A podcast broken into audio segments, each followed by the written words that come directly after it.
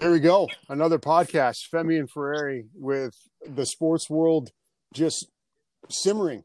Lots oh going man, on. we What's are going on? we are cranking up. We are at full lather.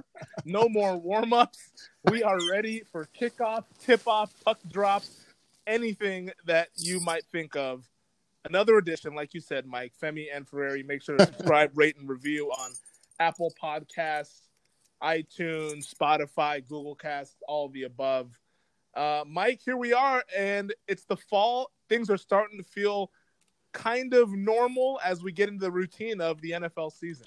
Yeah, that's for sure. It was nice to have football back. We got a Thursday night game uh, tonight, though one that I find very uh, uh, the, low on the desirable list. But Battle of Ohio, top yeah, picks. it's always my uh, most uh, the, one I dislike the most of of uh, Thursday night games. But I do want to see Joe Burrow and what he can do. I hope he gets a win tonight. I do not like the Cleveland Browns, just for the record.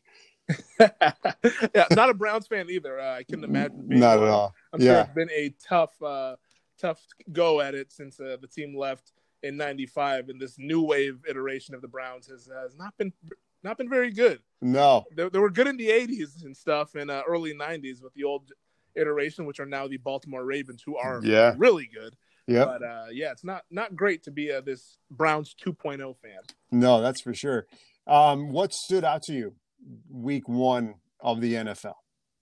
Uh, I'll I'll go on a more general st- uh, standpoint, and Okay. uh, we can narrow down to Seahawks here in just a bit. But definitely, I don't know if it's the quality of play.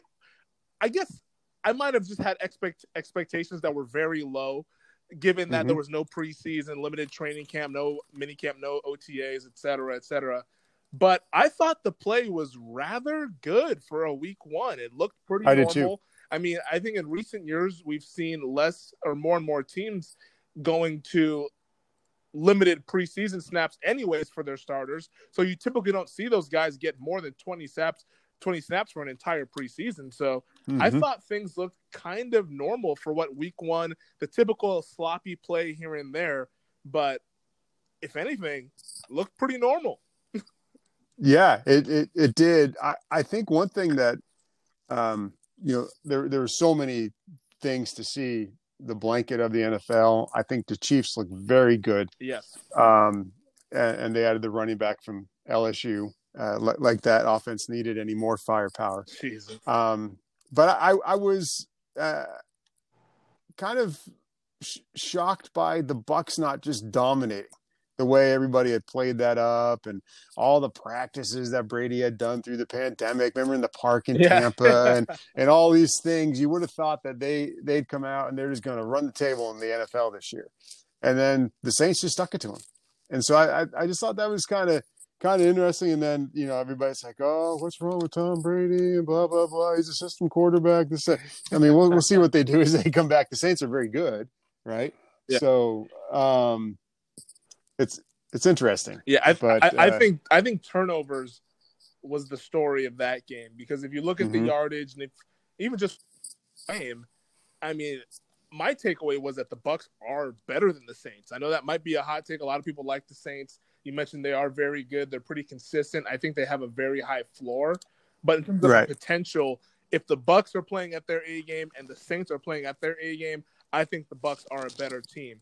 I mean, you talk about they lost by 11 points, but they had three turnovers right there. Tom Brady throws Mhm. a pick six, and for the most part, that Bucs defense, especially in the second half, looked really, really impressive. That run defense, local guy Vita Vea, uh, he's anchoring uh, that defensive line there. Yeah. Uh, they they are hard to move. I think they said on the broadcast they have about 700 pounds or so of defensive tackle between him and Ndamukong Suh, and uh, you saw that because the Bucs or the Saints really struggled to get that ground game going, and it really put things on Drew Brees, who at this point in his career isn't really the guy he once was, and is more of kind of a game manager, which is like a four-letter word in quarterback play. But that's kind of what he's become now at age 40 or 41, whatever he is. Wow, and, and and lots of the older quarterbacks, or two of the older quarterbacks in the league, profiled in that game, going going head to head. Um, But what what did you think about the Seahawks in that first game in Atlanta? As, as we talk about Russell Wilson going into year number nine against against Matt Ryan. Let Russ cook.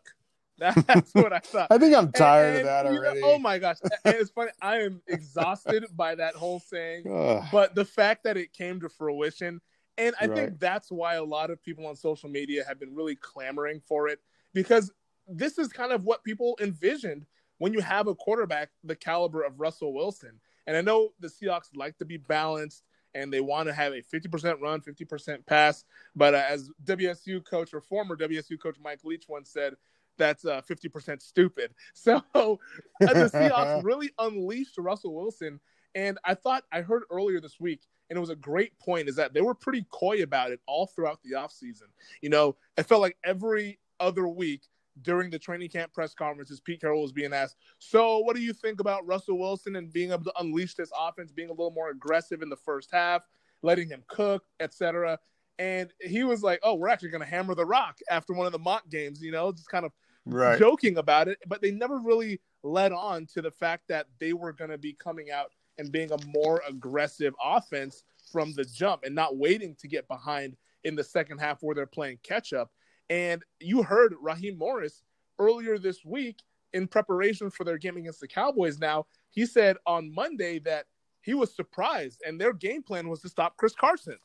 They weren't they weren't Who had, worried what, about the six Seahawks carries? coming out passing. He said, "Yeah, our game plan was to stop Chris Carson, and you know we weren't really prepared for Seattle to kind of look like a Kansas City Chiefs style of offense, where they're Right. letting the letting the thing fly around the park." and he spread it around to everybody, Oh yeah, which was awesome.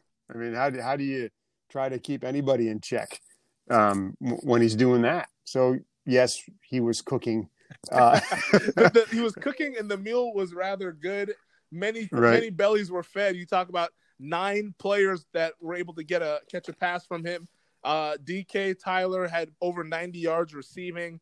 You know, Chris Carson, the work that he was doing in that first half in that screen game didn't look like the Falcons wanted to tackle him when he got a full head of steam, uh, coming up with two touchdown receptions.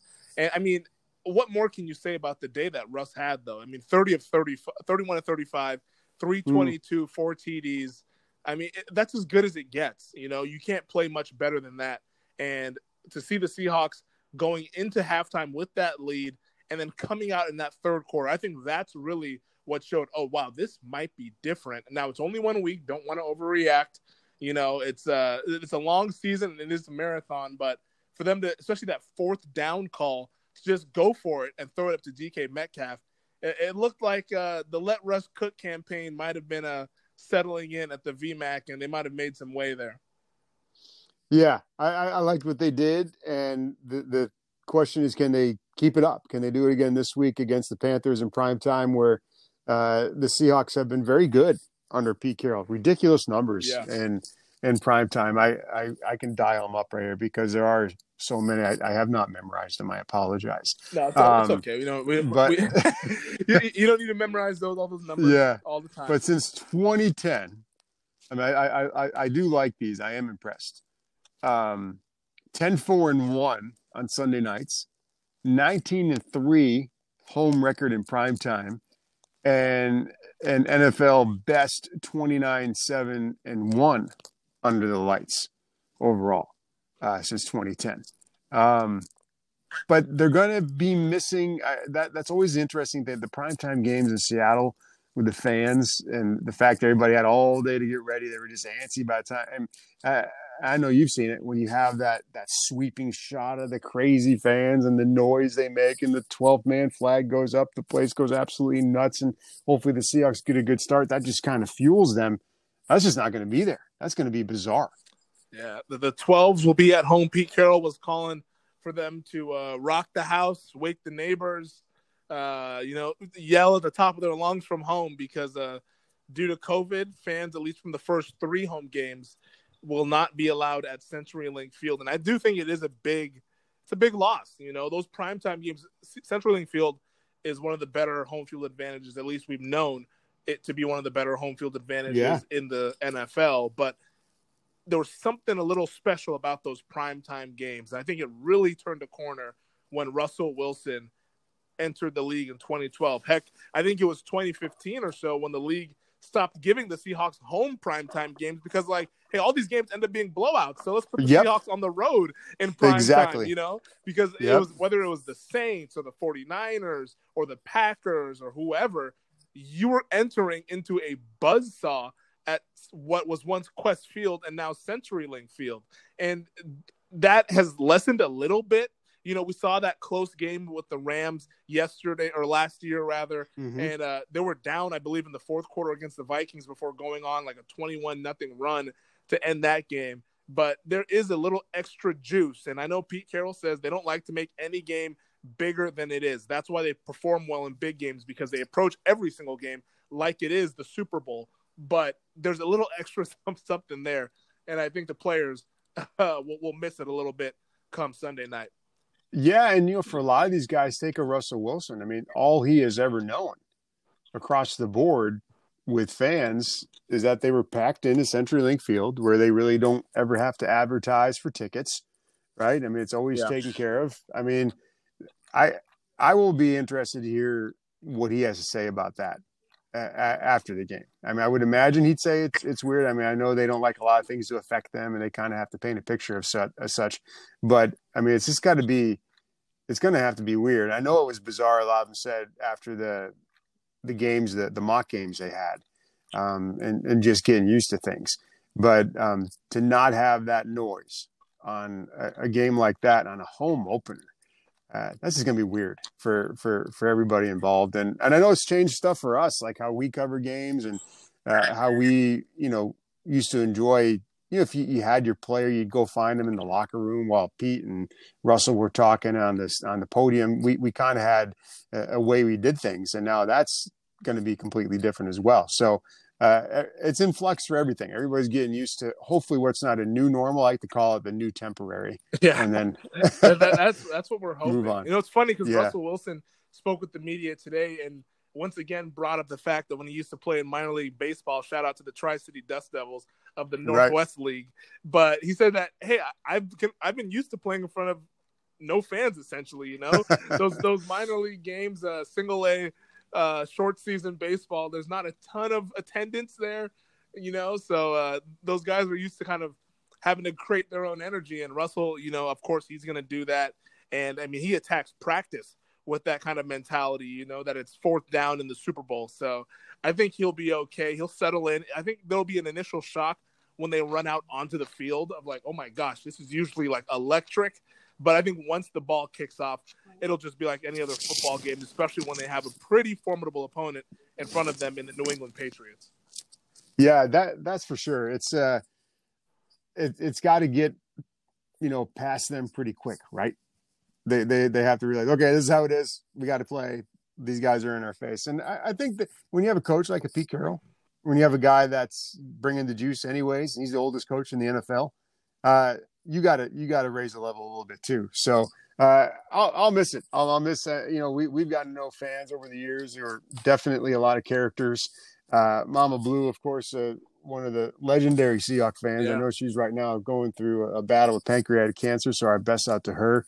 Um, you know, those people that we've become accustomed to seeing at home games or on the road, um, you know, they're all going to be in this new temporary as well. And I'm sure a lot of folks, maybe that energy around the force field of Seattle could could be you know Yeah. sent towards CenturyLink Field, and we'll, we'll we'll see what happens. But um, you know, Cam Newton, he's going to bring bring a whole different dynamic to the Patriots team. They used to have the stick figure back there and Tom Brady throwing, right? So, I mean, he's going to run the ball, and they ran a lot last week, Yeah. and um, I, I think they know what they're doing. What was it? Uh, I think Art Thiel was talking to Bobby Wagner yesterday, and he talked about how Michael Bennett said, "Did you hear that? I, did- I did hear that. It's like, it's like Tackling tackling a tree.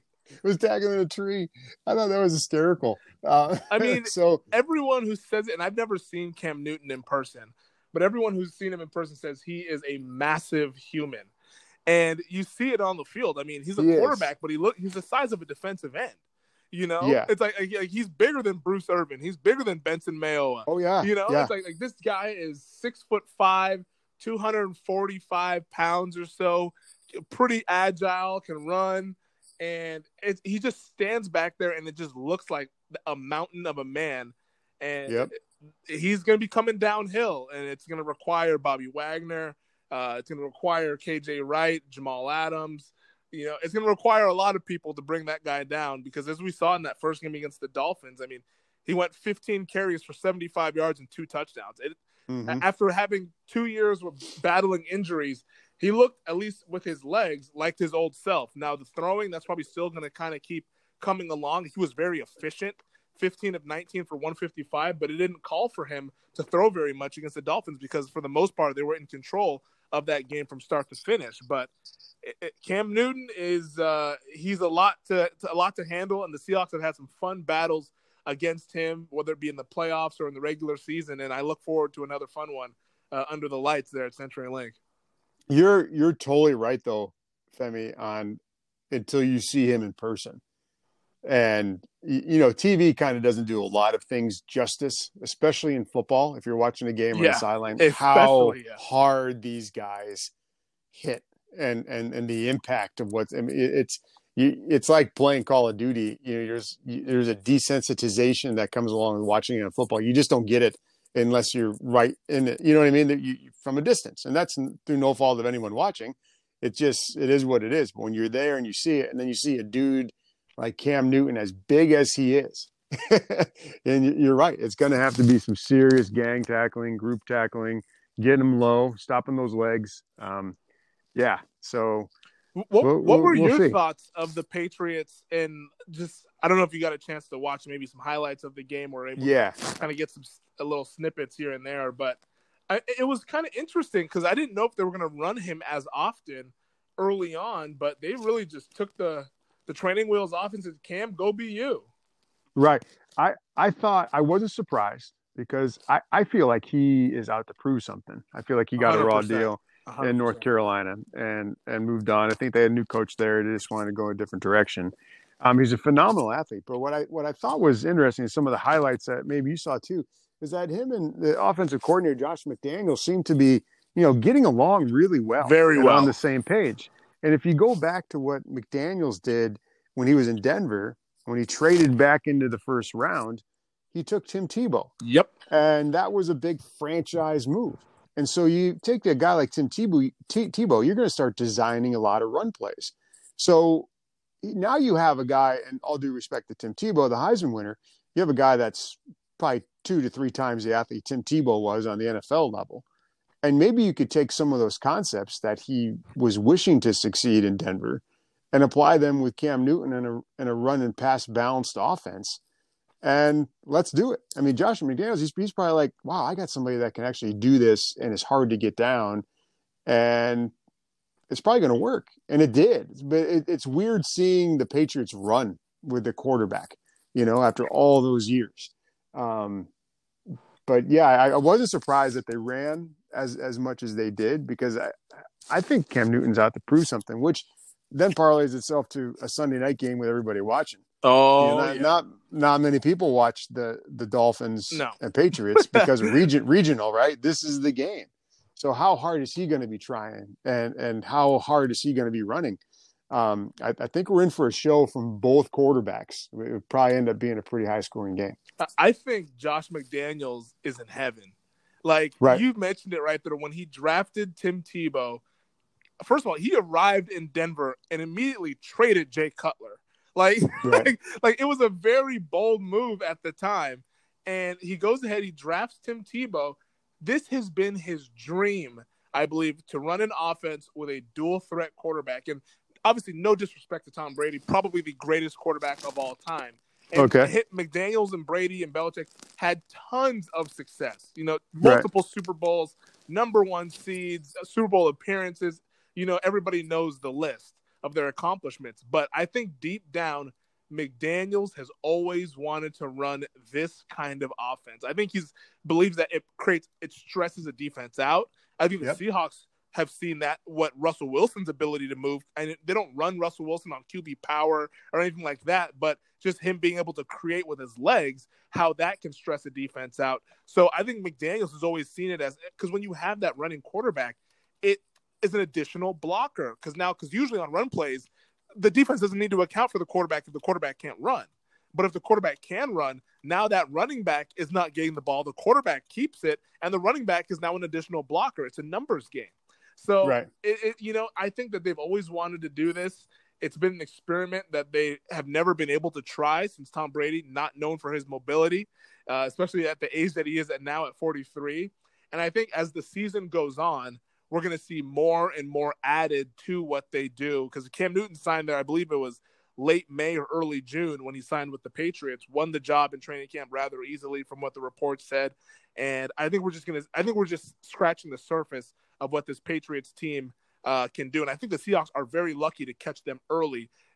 On the, on the flip, it's almost like a double a double edged sword because on the flip side, it's like you're seeing them early, so you don't know entirely what they're going to do, and there's that surprise element. But I think on the other side, they don't have as much continuity Mhm. together, so they're going to keep building. And I think the Patriots you see now are going to be much different than the Patriots you see in November, December.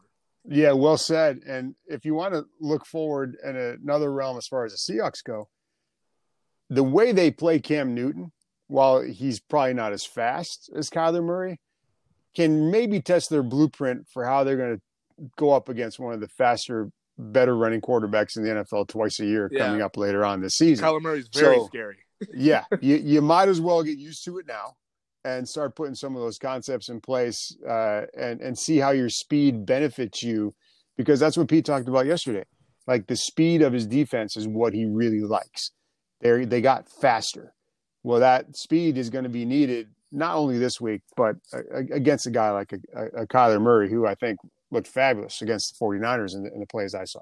Yeah, I think the speed, the physicality, Bobby and uh, Pete Carroll said we're we want to send the message that we want to knock the hell out of you. You know, Right. we I want love that, that to be we Yeah, want that that to be the message on tape. And Yeah. that physicality is needed, especially when you're facing a quarterback like Cam Newton. I mean, we talked about the offensive side of the ball for the Patriots, the defensive side of the ball. I mean, this was one of the top defenses last year. The reigning defensive player of the year is that cornerback in Stephon Gilmore.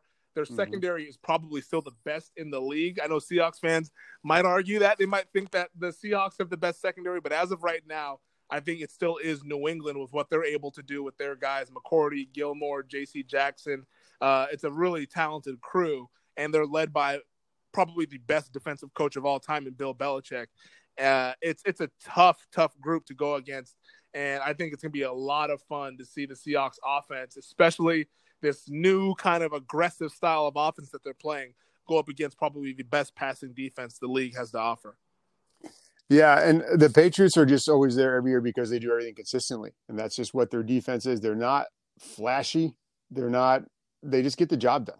They just make it hard for you to play your game and stick to your concepts because, like you said, it's it's it's the Belichick influ- influence. Um, so it should, should be a fun fun game on on Sunday I, night. That's I, for sure. I'm very curious how Belichick approaches this game because everyone always says Belichick likes to take something away from you. He wants to make you play left-handed. Mhm. I wonder if Belichick is going to almost go light in the box to bait the Seahawks into running the football more. Like Mm. that's what I've I've been curious about that all week, just to see how they game plan it. Because you know when he goes up against these really good quarterbacks, he tries to bait them into running the ball more. Because you know when you're facing Russell Wilson or Patrick Mahomes or back in the day Peyton Manning or Drew Brees or one of those guys, they're the guys that can hurt you the most. And no offense to Chris Carson, but I'm more concerned about what Russell Wilson can do than what Chris Carson can do. And knowing what we know about Pete Carroll and knowing that he loves to run the football as much as they were letting Russ cook last Sunday in Atlanta, we know what Pete Carroll's DNA is. I wonder if they're going to try to maybe go light in the box and go seven, possibly even six in the box to bait Seattle into running the football and using longer drives in hopes of maybe a penalty can kind of get them behind the sticks and then they can kind of let their pass defense do its work. Hmm. Or, and if you're the Seahawks, do you run a lot of play action and inco- incorporate your tight ends more? Yeah. I, I, I don't know. I mean, is that could, could that be an answer? And could could they also be thinking the same way? I mean, what's what's It's- what's Schottenheimer's approach, right? It is going to be a very fascinating chess match. Anytime you play Belichick, expect the unexpected. I think is the best thing to do because in terms of Yep. schematics and how he approaches the game, he is untouched and bar none the best that I think the game has ever seen. So it could be a really, really fun chess match. And to, Schottenheimer better bring his lunch pail, is what I'm saying. Is that yep. he better be willing to adjust, willing to adapt, and just willing to just try whatever. Because I know Belichick is probably gonna he, he's gonna he's gonna throw you some curveballs. He's gonna throw some off speed pitches to try to get you off balance. Yeah, and I, I I've always said I would love to be allowed to sit in a room with a coach as they go through tape and get their game plan ready and see all those things that they see. You know what I mean? In preparation. And it would be a fascinating week to be in each room, wouldn't it? Oh my god! Listen to Belichick. Listen I, to Schottenheimer. I, I, would, you know, I would pay so much money to listen to Belichick just go through a game plan about how he wants to attack an offense. Like that, that would be so much fun to me. Like it's super football geeky nerd stuff, but yep. I think it would be a lot of fun just to see, just kind of peeling back the layer of what his football brain comes up with. I uh, I once on a different level, I once asked Steve Sarkisian. I said, "Could I ever like come in and watch tape and like how you prepare and like how you exploit weaknesses and what you go through for like an opponent?" He goes, "You mean like like that week's opponent?" Oh yeah. He goes, "No." yeah, yeah because, that's, what, that's what I'd expect from a football coach. it's just like no, no, it's just not. But because there, there's things that they see and the tape. That's when when when when you listen to someone say, "Well, I looked at the tape, I went back, I watched it." Like they're not just watching it like we watch it. No, I mean, there it's it's so many little things that they pick up on, which is why they are at the highest level of their, especially in the NFL oh. highest level of what they do because they can they can find those weaknesses or what they think are weaknesses, exploit them and win. And that that's their challenge each week. And so the whole I used to love remember uh who was the guy? Was it Sabol?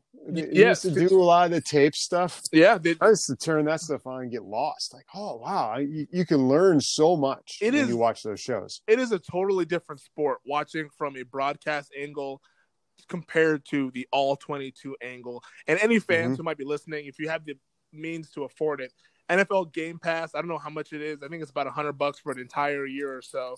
And you can watch any broadcast of any game dating back to 2009. It's really cool. And uh, what you can kind of you can go into deep dive archives of classic games and all that stuff. But for the current games, they have the all 22 video available. Yeah. And if you ever go and watch that, you're getting the angles high above and the end zone angle. So you get two different angles of each play in the game. And it is like watching a totally different sport. You pick up on so much more than when you are watching the broadcast angle. Because when you're watching the broadcast angle, you're following the ball by and large. But right. when you watch that all 22 angle, it's it's almost like it honestly looks like a different sport. Yep and it'd be interesting to to watch that and, and watch a guy like a Jamal Adams who was lined up all over the field last week. If you uh, did you see that heat metrics map of like where he was oh on the gosh. different plays? I mean, it just it was like a splatter. It was all over. and, and, but that's why map. that's why you gave up the two first round picks. And, right. and, and are probably going to have to give up also a very lucrative contract extension uh, in about 11 months or so is because Jamal Adams is a great player. He is an elite player. You know, he's 24. It, it, he's only 24 years old. He's very he's 24. Young. He's an elite yep. player. He brings a juice to the building, to the team, and you can play him all over the place. You can play him in the back end, in the middle of your defense, off the edge. Like he's gonna live in the backfield and make plays and find the football, and that's what the Seahawks wanted. And he adds that team speed. He plays fast and it's just you can see it's an infectious energy ever since he came to the Seahawks. That's really spread not only on the defense but to the offense as well. Yeah, I, I think something you, you saw though, which everybody will get used to, is that he was all over the place. And he's all over the place so much that his teammates don't know where he is. And I think you know the play I was talking about when Shaq ran right into Jamal yeah. on the Calvin Ridley touchdown. Because when I look up and I see Ridley in the end zone, oh, I'm like, okay, something failed there. How did that possibly happen? That no one's even in the guy's area code. and then they go back and show the replay, and Shaq bumped right into Jamal. I mean, so I think those are things that maybe they'll figure out more this week because, you know, he is like a Swiss Army knife of sorts, but he's all over the place. I've I, I've not seen a Seahawk player like that. No, I mean, Earl, Earl Earl was fast. He had the closing speed, but he didn't have he didn't play all over the place like Jamal does.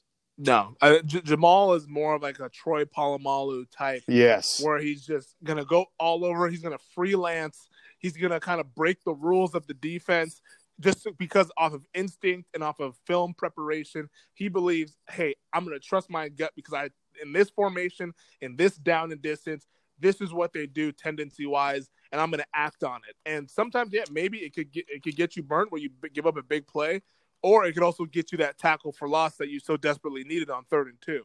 You know, it's like that's just kind of the player that he is, and more often than not, he's right because he's put the work in and he has great football instincts, and that's why he's one of the best playmakers on defense in the league. Yeah, I I can't wait to see what he does this week. That that that'll that'll be fun. Um, but I gotta I gotta change change directions on you because of what just happened. Okay. if if you're okay with that. That's okay. Uh, we can. We, are always maneuvering. You know, we're be, we're trying to channel you know, our inner Jamal Adams. I, I because we'll end on Jamal Adams. It's a great spot, but no, just because I'm looking up and you know, uh, I'm a baseball fan, and I, I, am living for the day we see the Mariners in the World Series, and I I, I hope I make it. Um, but, we're, we're all I mean, gonna make it, Mike. What what about this, Femi? They're in the hunt. They're gaining on the Astros.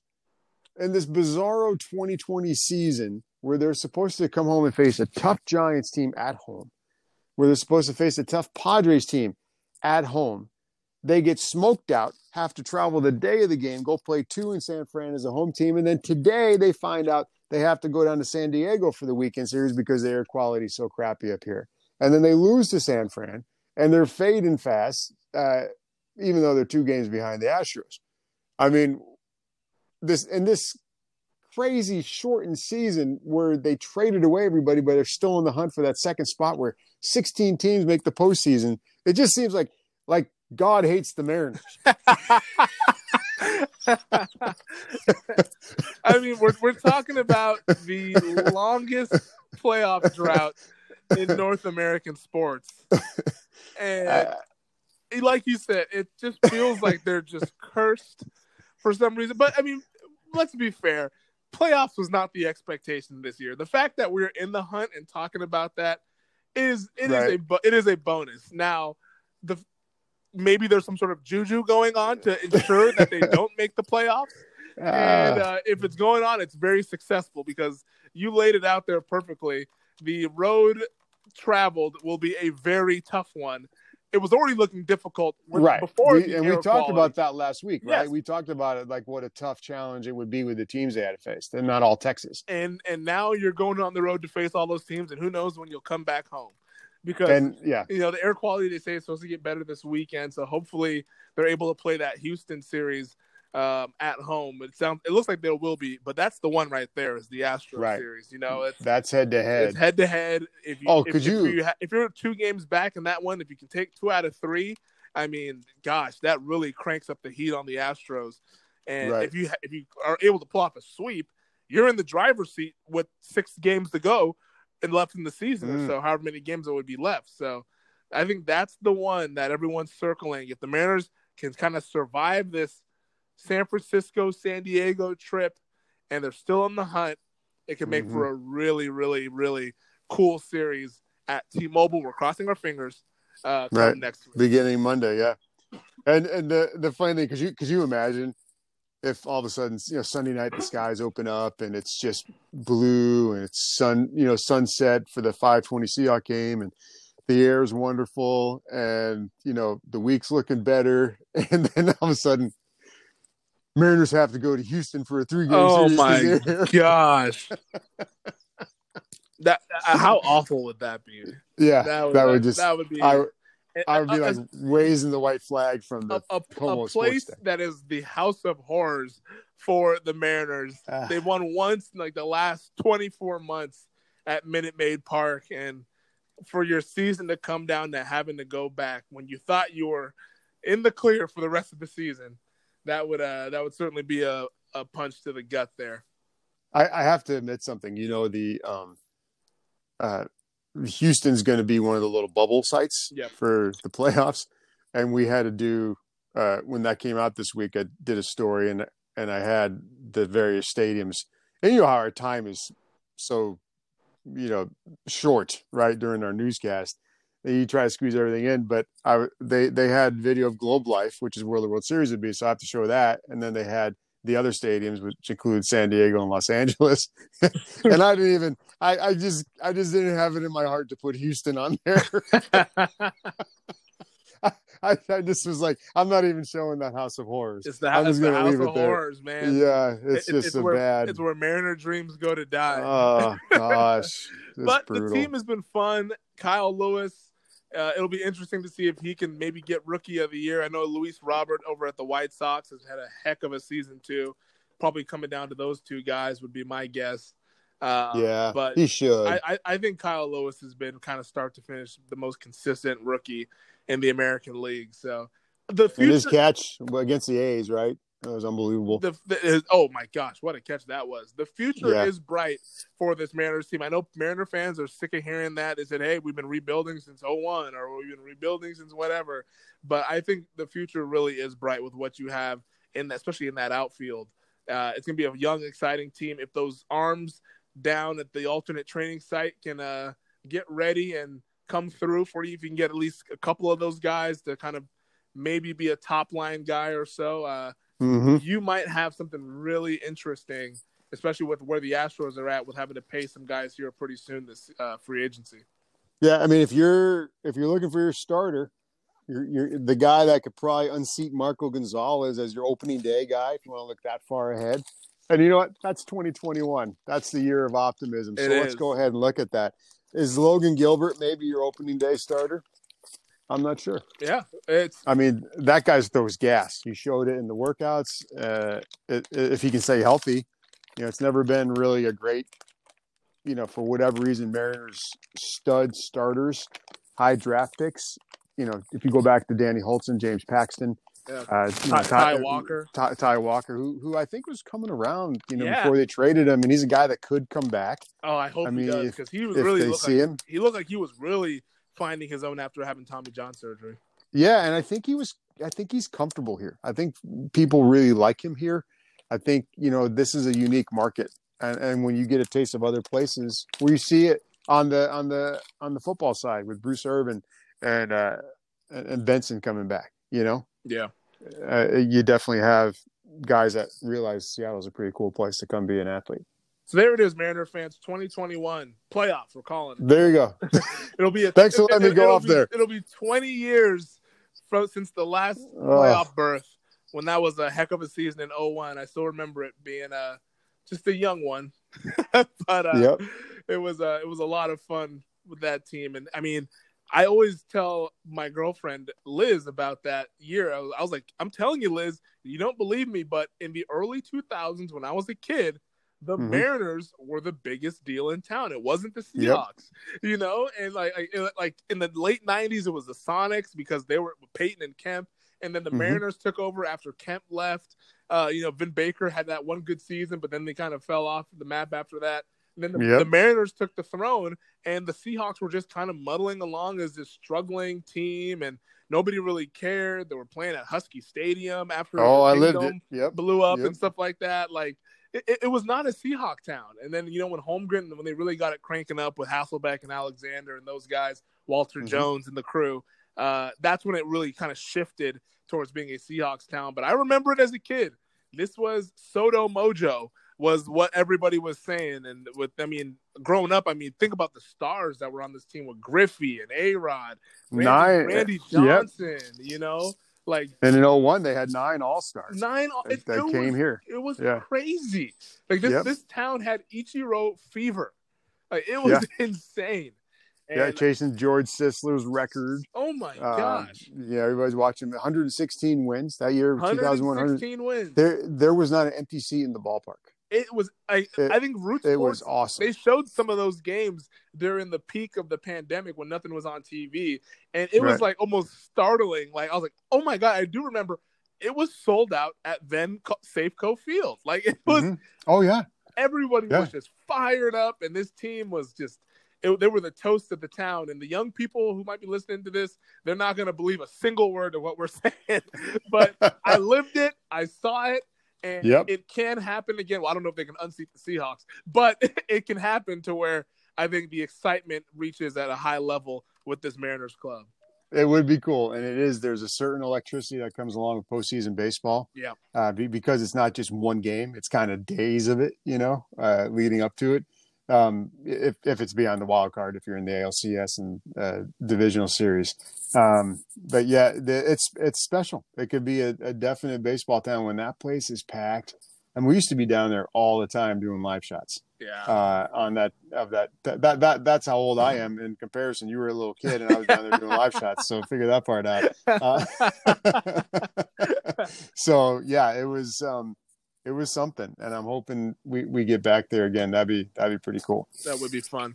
Uh, before we wrap things up, I know we're getting close Yeah. here to uh, you got to go on do the TV thing, but um, I want a prediction. Uh, Last week, I think I think Okay, you're ahead. I- so you're you're ahead. We'll do this. We'll have each week. We'll pick the Seahawks game. Right Yeah. now, you're up one nothing. I picked them to lose because I was stupid. You Uh, want the scores from last week? you picked them. I wrote them down. Oh, you wrote the. I think I was 27-24 Falcons. I believe. You were, and I was 33-27. Wow. So Yeah, I was. don't I was, don't listen to me, folks. Yep. Oh no, listen to Femi because I stink at predictions. That's my that might be the best prediction I've ever made. All right then. So this week, what are you going to do? this week, I mean, let's hope I'm not some sort of jinx here, but this week at home under the lights, there's no 12s, but I think the 12s, the energy across the region, in the state, in the city, I think it somehow gets its way to CenturyLink Field. I Okay. believe the Seahawks have just enough with it being the first home game for Jamal Adams, with Russ being dominant at home since he's entered the league in 2012. Give me the Seahawks to win the game. Give me t- Seahawks 27, Patriots 23. Oh, that's close. You got the Seahawks starting the year off 2 and oh. 0. Wow. All right, I like that. I am with you again in the victory formation. Uh, Best formation in sports. it is. Uh, I, I like the Seahawks though. Isn't the is the over fifty on this? Uh, let me check on that here real quick. I don't know. Up. For some reason, I think I heard the over we- was fifty There's a place where that's because it's actually I heard that. it's actually 44 and a half is what I'm saying. So they're expecting kind of a moderate to lower scoring game. Maybe respect for both defenses. Hmm. I am gonna go over that though. I, I just when I heard, I, I thought maybe it was maybe my the on, the over in my mind was fifty. Um, I am gonna go thirty-one Seahawks, twenty-seven Patriots. Wow.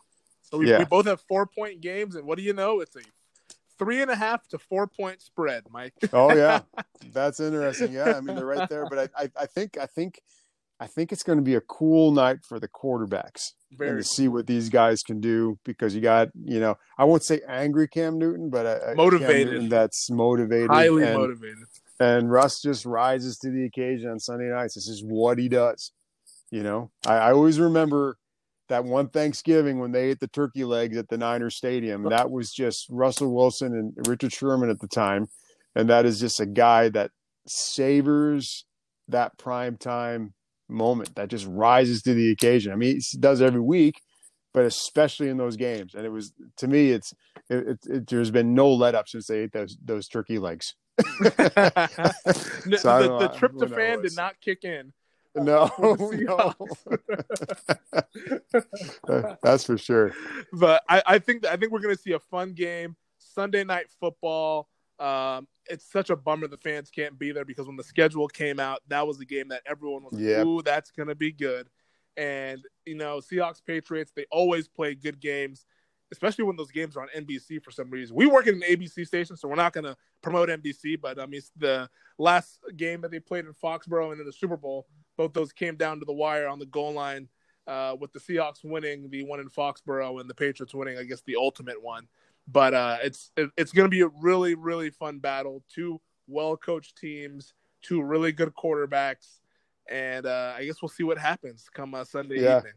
If you remember that one time when they played in Foxborough about what three, four years ago, that was when Earl ended Gronkowski's season. Yep. And then that was the the best game of CJ Prosise's NFL life. He looked so good in that game. yeah. Yeah. Which everybody's like, oh, I could see it. Yeah, And nothing ever happened. that was the again. game that showed. Yeah, okay, this is why they keep hanging on. Right. Oh, yeah. All right, I get John it. Schneider was smart. yeah, Nope. and he Yeah. was never to be seen ever again. He's on the side of a milk carton. Where's CJ Still Prosise? looking out for him. There's an Amber Alert. Uh, we'll, try to end on a good note and not make fun of CJ Prosise. No. but uh, but I'm APB for uh, missing running back. I think we could end on that. That's we can end funny. on that one. Uh, hopefully, we're not on the side of a milk carton. Femi Ferreira, uh, subscribe, rate, and review. Mike, it was fun as always. And uh, we'll do it again next week to recap what Yep. happened Sunday night and to look ahead Oh, this is great. at Yep. next Sunday's game, which will be against the Dallas Cowboys, America's team. That's my team, Mike. So I'll have a lot of insight Right on on. that one. All right, buddy. All right. We'll talk soon. All Always right, fun. thanks. Bye.